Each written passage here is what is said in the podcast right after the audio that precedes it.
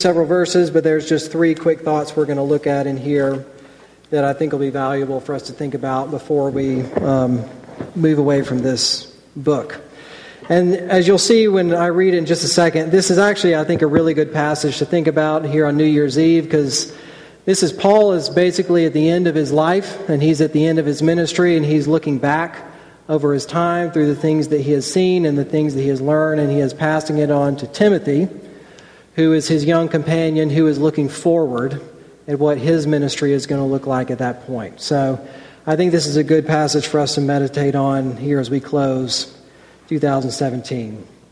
Uh, let's, if you have your Bibles, you can turn there to 2 Timothy chapter 3. If not, then it is in your worship folder, and you'll have everything you need right there. So let's Let's read God's word together. 2 Timothy 3 1 to 2 Timothy 4, chapter 8. But understand this that in the last days there will come times of difficulty, for people will be lovers of self, lovers of money, proud, arrogant, abusive, disobedient to their parents, ungrateful, unholy, heartless, unappeasable, slanderous, without self control, brutal, not loving good, treacherous, reckless, swollen with conceit lovers of pleasure rather than lovers of God, having the appearance of godliness but denying its power. Avoid such people, for among them are those who creep into households and capture weak women, burdened with sins and led astray by various passions, always learning and never able to arrive at a knowledge of the truth. Just as Jannes and Jambres opposed Moses, so these men also oppose the truth, men corrupted in mind and disqualified regarding the faith. But they will not get very far, for their folly will be plain to all as was that of those two men. You, however, have followed my teaching, my conduct, my aim in life, my faith, my patience, my love, my steadfastness, my persecutions and sufferings that happened to me at Antioch, at Iconium, and at Lystra, which persecutions I endured. Yet from them all the Lord rescued me. Indeed, all who desire to live a godly life in Christ Jesus will be persecuted, while evil people and impostors go on from bad to worse, deceiving and being deceived. But as for you, continue in what you have learned and firmly believed, knowing from whom you learned it, and how from childhood you have been acquainted with the sacred writings, which are able to make you wise for salvation through faith in Christ Jesus. All scripture is breathed out by God and profitable for teaching, for reproof, for correction, and for training in righteousness, that the man of God may be complete, equipped for every good work. I charge you in the presence of God and of Jesus Christ, and of Christ Jesus, who is to judge the living and the dead, and by his appearing in his kingdom, preach the word. Be ready in season and out of season, reprove, rebuke, and exhort with complete patience and teaching. For the time is coming when people will not endure sound teaching, but having itching ears, they will accumulate for themselves teachers to suit their own passions, and will turn away from listening to the truth and wander off into myths. As for you, always be sober minded, endure suffering, do the work of an evangelist, fulfill your ministry. For I am already being poured out as a drink offering, and the time of my departure has come. I have fought the good fight, I have finished the race, I have kept the faith. Henceforth there is laid up for me the crown of righteousness, which the Lord, the righteous judge, will award me on that day, and not only to me, but also to all who have loved his appearing. This is the word of the Lord. Thanks be to God.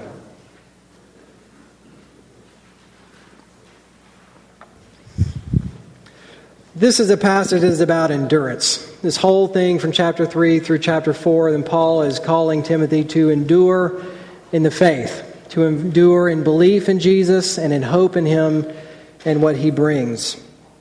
Uh, I was thinking about this week, I've been reading a book, you might have read it, called A Walk in the Woods by a man named Bill Bryson for probably the last couple months on and off again. Uh, I pick it up. But it's a great book. It's really lighthearted and it's funny, and it's about the guy named Bill Bryson who is a writer, and he thinks for his next writing project, a good idea would be for him to through hike the entire Appalachian Trail, all the way from North Georgia to Maine and to write about the experience and write about the trail and some of the issues regarding the environment and other issues that pertain to the making of the trail and such like that.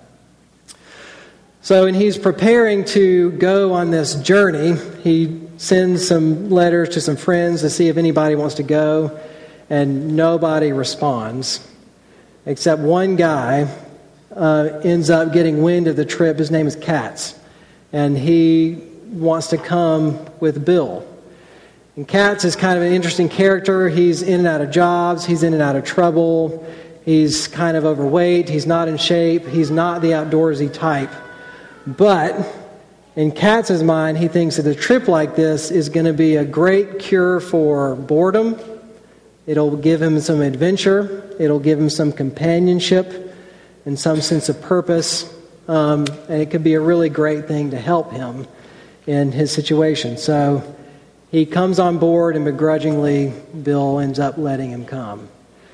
And what happens is this they get out there and prepare. Cat shows up, and he is way out of shape. He has very little equipment. His backpack is full of mostly little Debbie's, and it is obvious that the journey ahead of him is nothing like the journey that he is going to experience. And very quickly, when they get out on the trail, then Katz learns that the forces outside of him are much greater than he anticipated. The terrain, the weather, everything is much more difficult. And the forces inside of him, his will, his breath, his muscles, all of those things are far weaker and less prepared than he had ever imagined. And I think this is a really good metaphor for the Christian life because a lot of us, you know, and Paul is particularly encouraging Christians here and how to endure in the faith. A lot of us come to faith, you know, because we see something lacking in ourselves. We see a lack of purpose. We see, you know, a sense of loneliness, a sense of weakness, and we see what Christ offers. We see his grace and the community and the purpose and the identity that are found in Him. But then once we start out on that road and we start to experience real life, know, what really happens in life, then it can quickly become like cats on the, like cats, not as kitty cats, on the trail, uh, where it is nothing like we expected. And when we are confronted with that kind of unexpected hardship that we're not prepared for, it is very easy for us to become disoriented and discouraged, and for our motivation to keep going and persevering, for that motivation to go way down. And this is kind of a situation that Timothy is in here that Paul is instructing him. You saw this long list of stuff that we're going to look at that Paul is instructing Timothy that this is going to be a difficult road and you need to be aware of what is coming. So, Paul is writing to encourage Timothy, and we're going to look on as he does this on how to persevere all the way to the end. Just as Paul is at the end of his life and he is anticipating the reward and the goodness that's to come, what does he have to say to Timothy that he'll persevere? And there's just three quick things I want to look at, and they're wrapped up in three. This, they're my summaries of three commands that I think Paul is giving Timothy here. The first is don't be surprised. The second one is stick to the story, and the third is eyes on the prize. So we're just going to look at those three things uh, as we kind of summarize this fairly large passage here this evening. Uh, first, let's turn to the first thing. Paul says, Don't be surprised. If you'll just look at the first 13 verses of chapter 3, starting in 3 1, then Paul says to Timothy, Understand this. And that's just Paul's way of saying to Timothy, don't be surprised. He's like, what I'm about to tell you is something that I want you to be aware of and to not forget and lose sight of, but to keep right in the forefront of your vision. And what's that? He says, in the last days there will come times of difficulty. And what does he mean by the last days? When Paul refers to the last days, what he's referring to is the time between Jesus' incarnation his coming and his death and resurrection, and then his second coming when he will come again to bring a new heavens and a new earth. And when that phrase is not specifically referring to a time just before Christ's second coming, but all through the prophets in the Old Testament and through Paul's writing and through other apostles' writing in the New Testament, when they're talking about the last days, it is most often this time period between Christ's coming the first time and is coming the second time in the new heavens and the new earth. So, what's the effect of this? Paul is telling Timothy, I want you to understand that your whole ministry what you've been called to is going to be lived out in times of difficulty. It's not going to be easy progress. It's going to be tough sledding, and it will be full of unexpected hardship at times. And why is that? If we go on, we see the first thing he lists here is because people will be lovers of self. And this whole list of things we see are applications of just that phrase that there is unlimited possibility of ways for people to be lovers of themselves. And he doesn't mean this in a way that all people have dignity because they are made in the image of God. He's not saying that you need to hate yourself. What he's talking about, as we specifically see in this whole list of stuff here, is that a love that says, I'm going to get mine and get whatever I want at the expense of anyone else. It doesn't matter what the effect is, that this is a self focus at the expense of others. And you can look at this list, and we can look at all these things in great difficulty, but what I really want to do is summarize. Like we say again, this is this is a, a very long and creative way for people to be lovers of self and to prioritize themselves if, you, if we look through these. But what Paul is essentially telling Timothy is this You have been called and you've given a task as a leader in the church and as someone who is called to um, preach the word and to do ministry. That when you do it, the things that you see is not always going to be progress.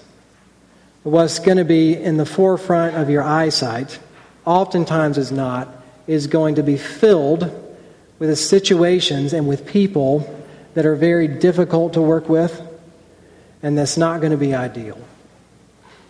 And don't miss, too, here that Paul is giving Timothy this warning here of what these things, it's not just that he's going to be confronted with them, but all of these things. I wonder how many of these you relate to, even when we read this list. Several of them, I mean, I do as well. That there's always going to be this temptation in order to join in with this than there is um, to persevere. And I think if we're real honest, we all in here, you guys, you all know this. You know what this is like. You know what it's like to go through life and for it to be difficult because people are really, really difficult. I mean, you're all in relationships. It could be with a roommate, it could be with a spouse, it could be with children, it could be with your parents, coworkers, bosses, church members, maybe the person sitting right next to you right now. Because um, people are difficult. It's the call to live out the Christian life and to live a life of faith, of hope in Jesus, is often hindered and made very difficult because of the self love that everybody, you, me, everybody out there, are consumed with. And when we're faced with that, what it can feel like is a very disorienting kind of sensation. We're like, this isn't really working right for me. You know, the situation that I'm in you know, if I would be able to trust and to follow Jesus a whole lot more if this person or these people would just get their act together and they would let me do it. Have you ever thought something like this? I mean, with us, we've said more than once in our household if our children would just get on board, we might be able to be good parents.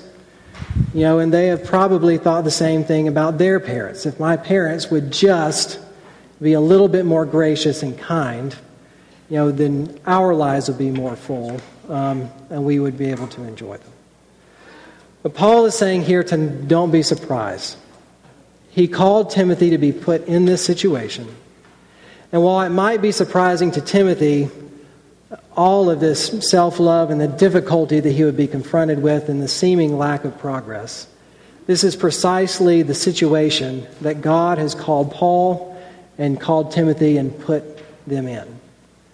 If you'll remember that Jesus himself didn't come in ideal circumstances either. He came when there was no room in an inn, and he was born in a manger, and there was a totalitarian dictatorship going on, occupying the land of his people. And after he was born, then, you know, this crazy emperor murdered a whole bunch of children because of his own love for himself and his own reputation and honor. It was a mess. But that's exactly where Jesus came. And that's exactly the type of situation he intentionally came in. And Jesus is not surprised by that. He knows exactly what is in the heart of every human being. And with that knowledge, he has not shied away from coming, and he has not shied away from putting you and I in the positions that we are actually in.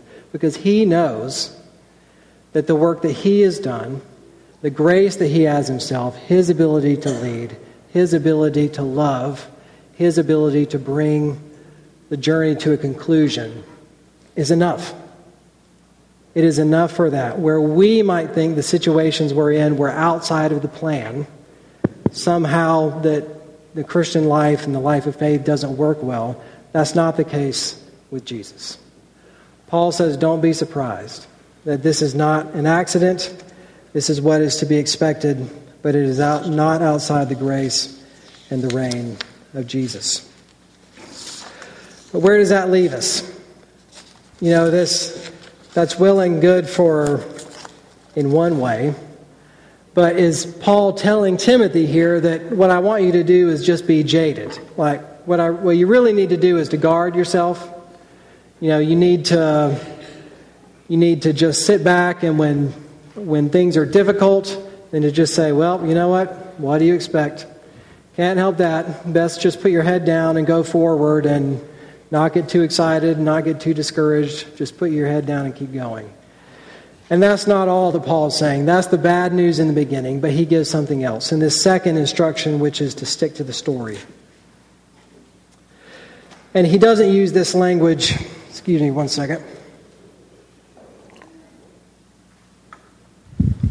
He doesn't use that language specifically, but what does he say? If you'll look here in verses 14 and 15, he tells Timothy to continue in what he has learned from his youth, and particularly these sacred writings.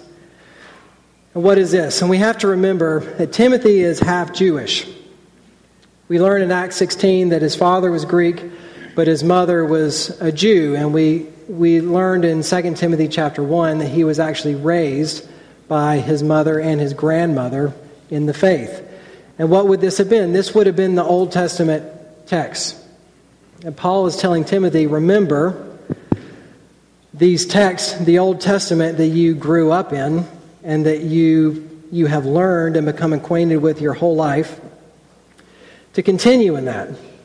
That it's actually a story given by God that gives an account of what life is all about, where it came from, what is the condition of man, where it's going. But it's not just the Old Testament, that this is a story that culminates in the present and with faith in Jesus Christ and with the revelation of his kingdom, which we see here in 4 verse 1. So Paul is telling Timothy, he is referring him back to the whole story of all of Scripture. That gives this, this gives a framework for viewing life that is different from what is immediately obvious from Timothy's eyes and what he is going to see. That this is an account of life that is actually given by God from God's point of view.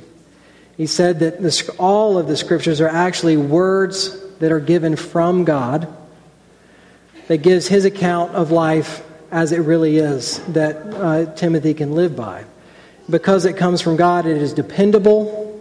That even when it doesn't make sense to him, that he can run to it and he can depend on it that it is true, that God has given every bit of information that He needs to, that it is given in love by God to His people to equip them for life. So it is a story that trumps all other account of the world, however obvious or subtle that that might seem. But I want us to not miss and make sure it is real clear what this story is for all these instructions to Timothy that this is not a story to just map on to Timothy's experience. Look at all the attributes that Paul says that the word it's for being preached in season, out of season. In chapter 4 is for repu- reproving, rebuking, exhorting with patience, and teaching back in chapter 3, it's useful for training in righteousness, for equipping for every good work. In other words, the story is given by God to his people to change us. It's not something that is for us to just receive and to plug into our life as we see it, however way we see fit. It's exactly just the opposite. It's given so that God's story would master us rather than us the other way around mastering God. And here's what happens often with you and me. If you're anything like me, when I get overwhelmed, when things are difficult, when I get frustrated with other people, and when I get frustrated with myself, even for my own failings and my own just struggle with my own self love, then that frustration kind of takes up the whole periphery. It's all I can see. I mean, it's like the world is only as big as the frustration that is in front of my eyes. I think that's the same thing with desire when there are things that we really, really want. That desire, that story of the way the world is, that we really need this thing in order to be happy, that becomes all that we can see. That's the narrative that is, it just covers over our vision. It's the same with ideas, ideals for life that we really, really cling to and we want. It's like a story that takes up our whole eyesight our whole periphery, and we can't see anything else. But what Paul is saying, out of God's mercy, he has given another story.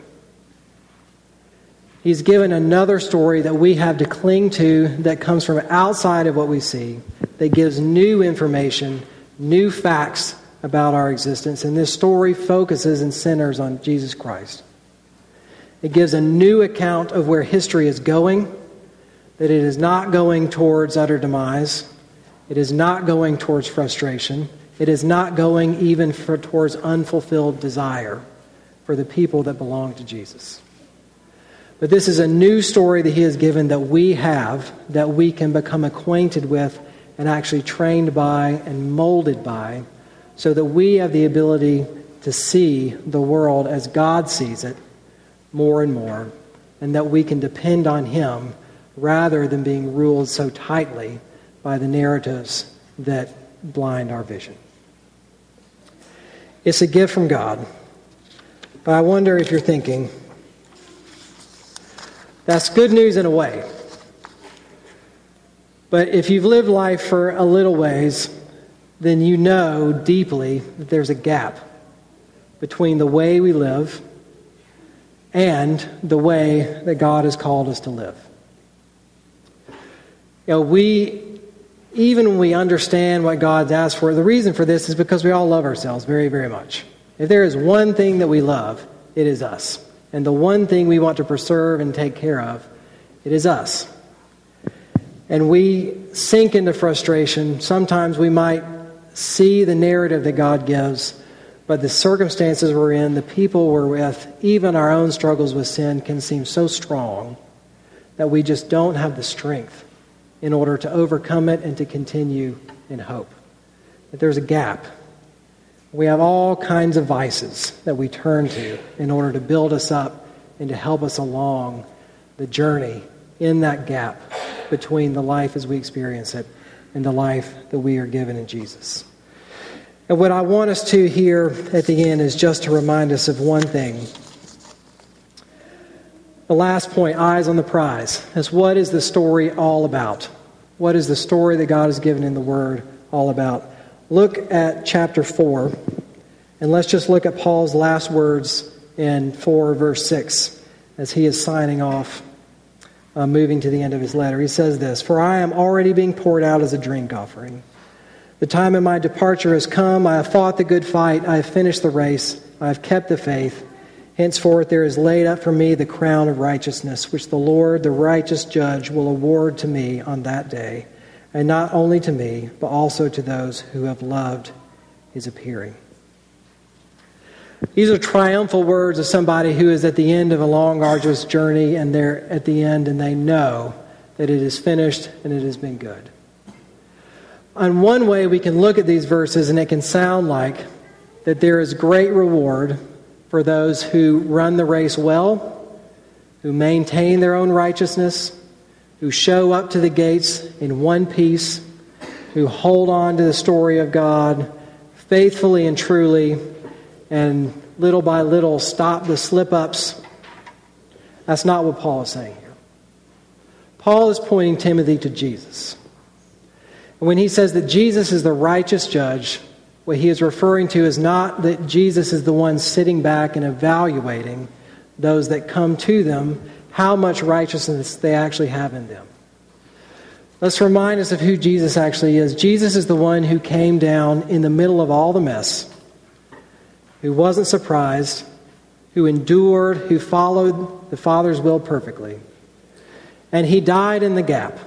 He died as one who did not meet, who was credited with all of the issues that you and I face every day where we don't meet what God has asked us to do. But in his obedience to the Father, he was raised again. And with all the glory of heaven and the pride of his Father, his Father said to him, Well done, my good and faithful servant. And then he gave to Jesus the right that Jesus could give righteousness to any whom he would choose as a free gift. This is not somebody at the end of the race looking back and saying that I have run well, that I deserve a crown at the end of it. This is somebody who has come to the end and says that what Jesus did is good. And what Jesus offers at the end of the race is a gift of righteousness for him. That is everything being made right. That is a relationship with God that is free of shame. That is a relationship with God as children can come before the Father and ask for whatever they want and it be granted. To be treated like the most prized son who did the most good, who made the Father the most proud. This is the crown that Jesus Christ earned for himself and that his delight is to offer to his children who are tired and who struggle and who live in that gap between the mess of their lives and what God has revealed in Scripture. It is a free gift. It is not something that can be earned, but it is a, it is a delight that is given to those who look to in faith. So the perseverance that Paul is calling on Timothy is a perseverance of looking to Jesus, of looking to him in hope even in the mess, that what He has done is enough to cover even that. That even our struggles with sin are not too much that can exhaust the perfection that He has earned. Jesus waits at the end of the road, and even right now, He stands in heaven at the right side of God the Father, looking over His children in pride because of the gift of His righteousness that He gives up. That is the prize and that is the reason why the Christian life and endurance and hope in looking to Jesus is worthwhile and is worthwhile sticking with, even when the world that we see is not what we hope for and is not what we would ask and is more difficult than we can think. So, as we, we go in the new year, I just want to remind us all of these things of what the story is really about. The story is about Jesus and what he has done. And the story is about a free gift of righteousness and communion and love with God the Father that is open to all who would look to Him in faith. Let's pray together. Dear Father, this is good news that we hear in your word this evening. And yet, even as you have promised, that the road in the Christian life is difficult. Um, the situations we're in are difficult and we are difficult with ourselves, and we easily can get discouraged. So I just pray, as you have revealed yourself in the Word and that you have taught us, that you would strengthen our faith, you would help us to look to you in hope, that you would remind us of the gospel, you would remind us of what you have done, and that we would be enamored, and so enamored by hope in that gift, that we would delight to look to you and to run the race of perseverance. Father, give us strength as we go out of here this evening into a new week. We pray this in Jesus' name. Amen.